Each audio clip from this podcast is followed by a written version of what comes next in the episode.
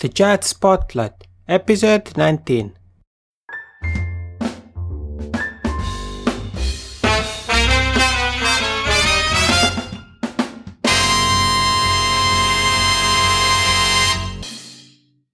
Hey Jets fans, I'm your host Yanni Lunga and welcome to this 19th episode of the Jazz Spotlight podcast and the fourth episode of this special edition of the podcast with some of the stars of the 2014 edition of the Pori Jazz Festival. If you have listened to last episode to episode 18 with Pierre Chrétien of the Soldiers Orchestra, you remember what I said, that today there's actually gonna be two episodes. So on the first episode of the day, we had Pierre Chrétien, and now we have this episode with a fantastic singer that I'm really excited about it.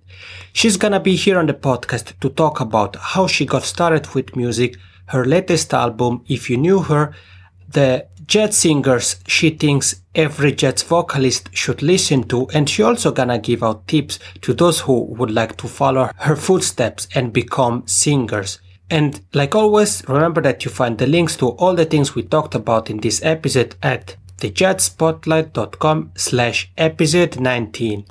Without further ado, here is a jazz talk with Zara McFarlane. Enjoy.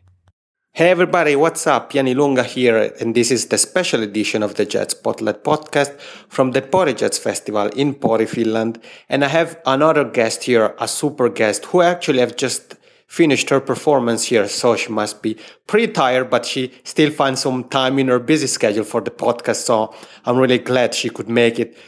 Uh, what where to start from? You know, her set was amazing, despite the weather not being too much on her side. It was a bit raining, but you know, the rain didn't stop her, didn't stop the the audience for enjoying her music.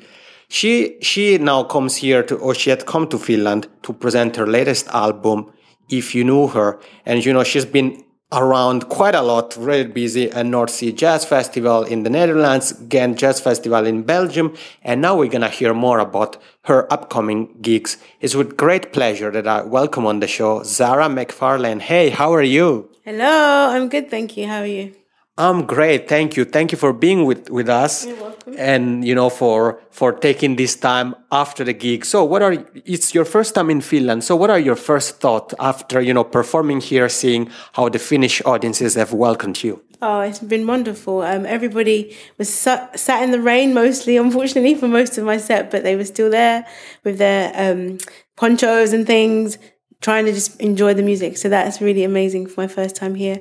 I think they managed to enjoy it, and yeah, the, such an amazing venue. This festival is wonderful. So I reckon if it was a beautiful day, all day, it would have just been an absolutely amazing festival. But I think the weather hasn't dampened it too much. No, definitely. I have to agree with you because I, I, was in the crowd and, you know, the rain wasn't bothering. Luckily, it wasn't raining too much. So we have quite many things to talk about. But the first thing I would like to ask you a question that I ask many guests. You know, how did you get started with music? Um, with music in general, I think I started performing as a child, as many people do, through dancing. I did dancing when I was about eight or so. I learned piano when I was about five from my sister at first, and then I went on to study a little bit at school when I was eight. Didn't really get very far with it, to be honest, but it still helped me in the long run with songwriting and things. And then um, I studied musical theatre when I was 16, so I went into a performing arts college when I was 16. And that was really where things kind of progressed mm-hmm. the most. And it's interesting that you mentioned the kind of performing part of your education. Uh, what kind of impact has had on your musical career do you think has helped you somehow? Yeah, I think so. Well, before I was even studying at the Performing Arts College, I did put myself into lots of different competitions. So back then, this is way before X Factor and things like that, but I would try to seek out different opportunities to perform. I started writing songs when I was 11 and I just wanted to sing them in places. So I tried to find places to do that. But then when I went to study performing arts, I studied music, dance and drama. And it really did teach you the art of performance mm-hmm. and how you, simple things like how you stand on stage, how you should project your, your energy to the audience, things like that, that sometimes you don't always learn, unfortunately, in music colleges necessarily, because mm-hmm. you're so engrossed in the theory of the music. Um, and for me personally, I really enjoyed those aspects of the dancing and the physicality of mm-hmm. performing as well. So now I have a kind of, of a tough question coming up because, but no worries, not too tough. Some of, of our listeners are, you know, uh, studying music or they're maybe just starting out with their musical career. And what kind of advice would you have for the, for them in terms of, you know, you just mentioned about the performance and, you know, how to be on stage. What kind of advice have you learned through your education, but also your own, you know, uh, being on the field, so performing yeah. in festivals and, and venues? With regards to jazz specifically, um, I learned a lot through working with a band called Tomorrow's Warriors and Jazz Jamaica, and they that's kind of how I got into jazz mostly to perform properly the music. You know, before that I'd learned some of the songs, the jazz standards from musical theatre, but what what they taught me was the act of just getting on with it and just trying it you know, when it comes to scatting, when it comes to just putting yourself out there, you have to just go for it. Don't be too preoccupied with getting things perfect. Um, you know, it's good to get things perfect when you can, but also you have to balance it with the, the idea with regards to jazz music of improvising and putting yourself out there and challenging yourself. That's really important, I think, with jazz. Um, but then in general, as a performer, you have to be excited about what you're doing and you have to really have a lot of determination mm-hmm. and energy to keep going because you might get some small successes and then things kind of dip away and without you putting the energy in yourself mm-hmm. to make it keep going and you know without support as well sometimes with family or friends or whoever mm-hmm. it's hard to keep going so you just have to know what you want try to make that work for yourself mm-hmm. and just try to tell people about what you want to do get everybody else excited about what you want to do and keep yourself excited about what you want to do, which mm-hmm. can be the hardest thing. Mm-hmm. And, you know, staying in the performance side of our conversation, you have been performing at festivals such as Pori Jazz, Open Air Festival, uh, in music venues and on TV. Is there a difference in the way you, you prepare uh, for, for shows in these kind of different settings? For me, so far, no. I'm quite new to the whole TV thing. I haven't done that much TV, but um, not really, because luckily with those particular shows as well, they have actually been actual gigs. Mm-hmm. You know, there's an audience there watching. I think perhaps if I was in a different situation where it wasn't set up as a gig, I might feel the need to to readdress or mm-hmm. reassess how I might approach performing in that environment. But because all the TV things that I've done so far, it's like a normal gig for me. So I just do what I normally do, mm-hmm. and it just so happens that there's cameras there. Okay. That's how I see it, anyway. I think it's it's very good, you know, kind of advice and to be just spontaneous and do things like everyone would usually do. I agree with you. And now I want to go a bit more into your music. So enough with the with the performance, and I would like to ask you a couple of things about your your albums. Uh, let's start with actually the the latest one. If you knew her, where did you get the inspiration for this album? This inspiration came from my family. Really, um, I wanted to write a song about my family and and how much I've got a lot of women in my family, so how much they have helped me and, and kind of supported what I'm doing musically as well as outside of that, but also um, all the things I've seen as well with them. You know, the things that they've gone through, heartache, life, losses, all different things that people mm-hmm. in general go through. Um, they were just my inspiration to write a song. But in the end, it became an inspiration for the whole album, and they were kind of the theme that kept the album together. Mm-hmm. And if you were to choose a song of this latest record, which oh one is your favorite? It's so hard. I don't have. It's so hard to have a favorite, especially on that album because they all show different aspects of women or emotions is what I was trying to get at. And they're just so different, I think, the the energy of the songs or the emotion of the song. Mm-hmm. It's really hard to choose one. Okay, we we can stick with that. It's it's it's also you know nice to hear that your work it's so good that it's so difficult to to choose one. True, but for me personally, I really um, enjoy singing the different things for different reasons. Some of them it's the lyrics, some of it's the melody, some of it's the opportunity to just mess around. You know, Angie La La is just a fun improvisational piece. So that's mm-hmm. something that's really fun to do. But then Her Eyes is really nice to sing because of what it was about. And then Woman in the Olive Grove is quite a deep emotional song. So that's like a message that I'm trying to mm-hmm. send out to other people. then there's I don't know, there's love, which is really important as well, and they're all just really different. And now it's been three years until your first record, until tomorrow. How have you changed? You know, have you do you feel that you have changed, and if so, how? Mu- sorry, musically speaking. I don't feel that I have changed, but if you look at the two albums, they are different. That's for sure. Um, I suppose in my as a person in myself, I know that I enjoy the different styles of music that you might find. I think the first album people kind of explain it as being a bit more traditional. Second album's got other influences like soulful things, reggae covers, whatever.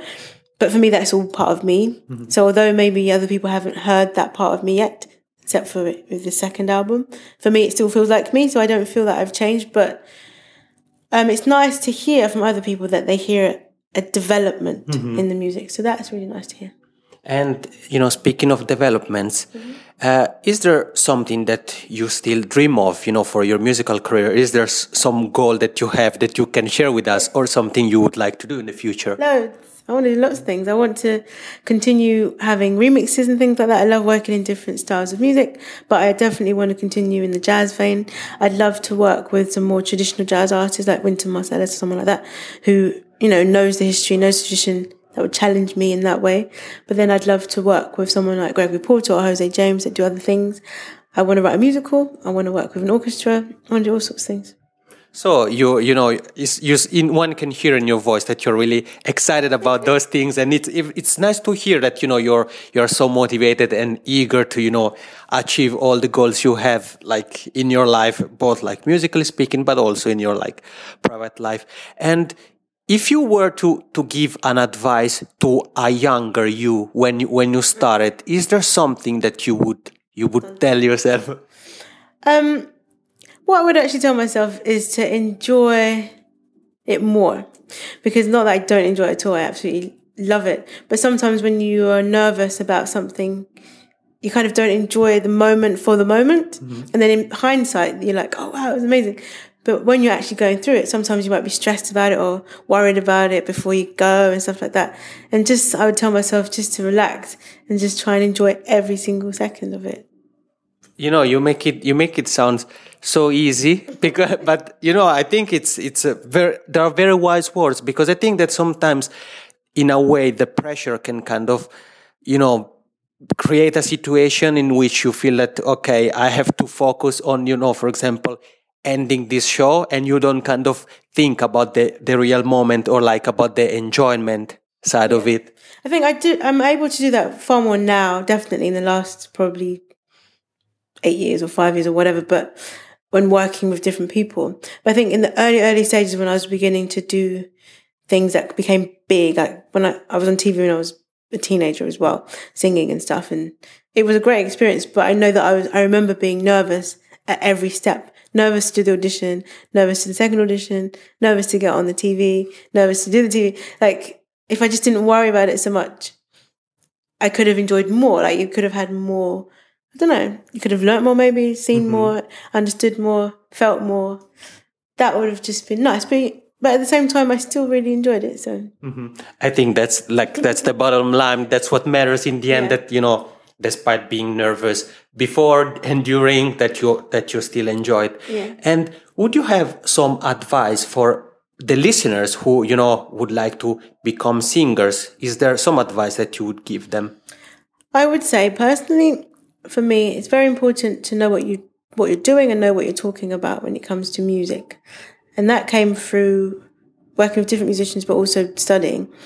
And I don't necessarily feel that you have to study to be a singer because I know I've got loads of friends who are not, who didn't study rather, but are great, amazing singers. But when it comes to working with musicians, especially jazz musicians, there's a certain amount of respect that comes with having studied and having an understanding of what you're talking about from a mm-hmm. musical level with regards to theory and certain things. And even if I don't always use that knowledge sometimes, it's just good to have it. And and it just means you can do more as well. You can request more of your musicians when you're working with them if you get to work with some. But also you just feel more confidence in yourself to know what you're doing. So I think that's important. And speaking of, you know, jazz singers and influences, what are, in your opinion, you know, the singers, the vocalists who have uh, had, you know, an influence on you and the records you think uh, aspiring jazz singers should should listen to? Um, the records that well, one of the records that really got me into listening to um, instrumental jazz mm-hmm. was a, an album. Can't remember the name of the album, but the it's Nancy Wilson and um, Cannonball Adderley. Can't remember the name of the album now off the top of my head. But that album is half songs with her and Cannonball with a band, and then the other half of the album is just him mm-hmm. with his band. And he's got such a great feel and melody. Like for me, he sounds so melodic when he plays, but it's still jazz. It's still mm-hmm. quite traditional jazz sounding and you know, difficult in some parts to kind of understand or enjoy in some respects. But that was what got me into listening to instrumental jazz more than Coltrane at first. You know, Coltrane mm-hmm. can be quite difficult to listen to. Miles Davis was one another ones that I did get into earlier with instrumental jazz. But I think as a singer, it's good if you want to scat and enjoy mm-hmm. trying to attempt that kind of thing, which is always an attempt. um, you it's good to listen to instrumentalists as well. And for me, Cannonball Adderley's up there. Nancy Wilson is just a great singer to listen to that has got maybe a slightly softer voice. And then obviously people like Billie Holiday for the emotion, Nina Simone for the emotion, as well as how she interprets things mm-hmm. lyrically as well as musically because she's a pianist as well. And then Ella Fitzgerald for perfection. If you want to learn how to, if you want to learn a jazz standard as it was meant to be, listen to Ella Fitzgerald. And if you want to learn about perfection of pitching and notes and even scat vocal. Listen to Ella Fitzgerald in that way, but Sarah Vaughan for me brings both the emotion and clarity, and not always perfection because she wasn't always perfect, but she was very close to it. I think I think that's great advice, and you know I thank you for all. I'm sure that those who are listening now, who are you know have been trying to to learn how to scat and how to sing, I'm sure they're gonna follow your advice and start to listen to the records and you know the singers you mentioned. And my last question to you is, you know, you have been, as I said, you have been traveling quite a lot, and now we are approaching the end of July, so pretty much the middle of the year. Uh, what plans do you have for the second half of the year?